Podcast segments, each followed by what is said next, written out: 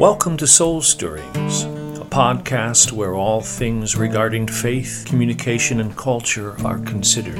I'm your host, Paul Patton, and here's hoping for at least a couple of grins and maybe one strange amen.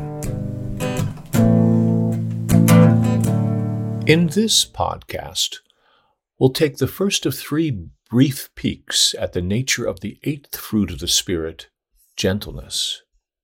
Now, as a reminder, the Apostle Paul's metaphor, the fruit of the Spirit, implies that our life is like a garden in which nine virtues, the fruit, are to be cultivated over a lifetime, virtues with value into eternity, virtues with inherent relational graces that grow stronger over time as we dedicate ourselves to cultivating them.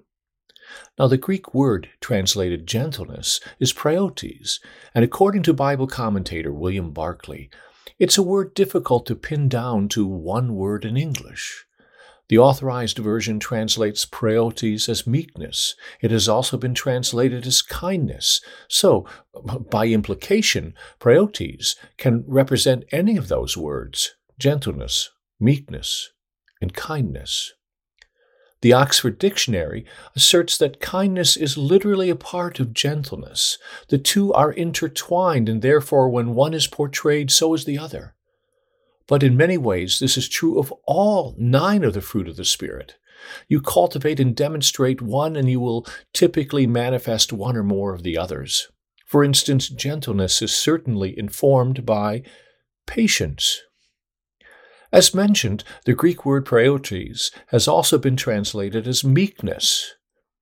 Jesus told his listeners at the beginning of his Sermon on the Mount that the meek would inherit the earth.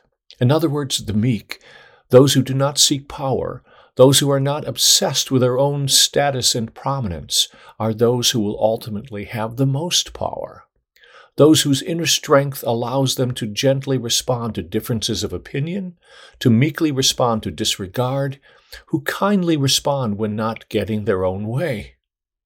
Certainly, the Bible's emphasis on the importance of gentleness, kindness, and meekness invites us to reconsider the dominant nature of courage, of strength, and of redemptive power.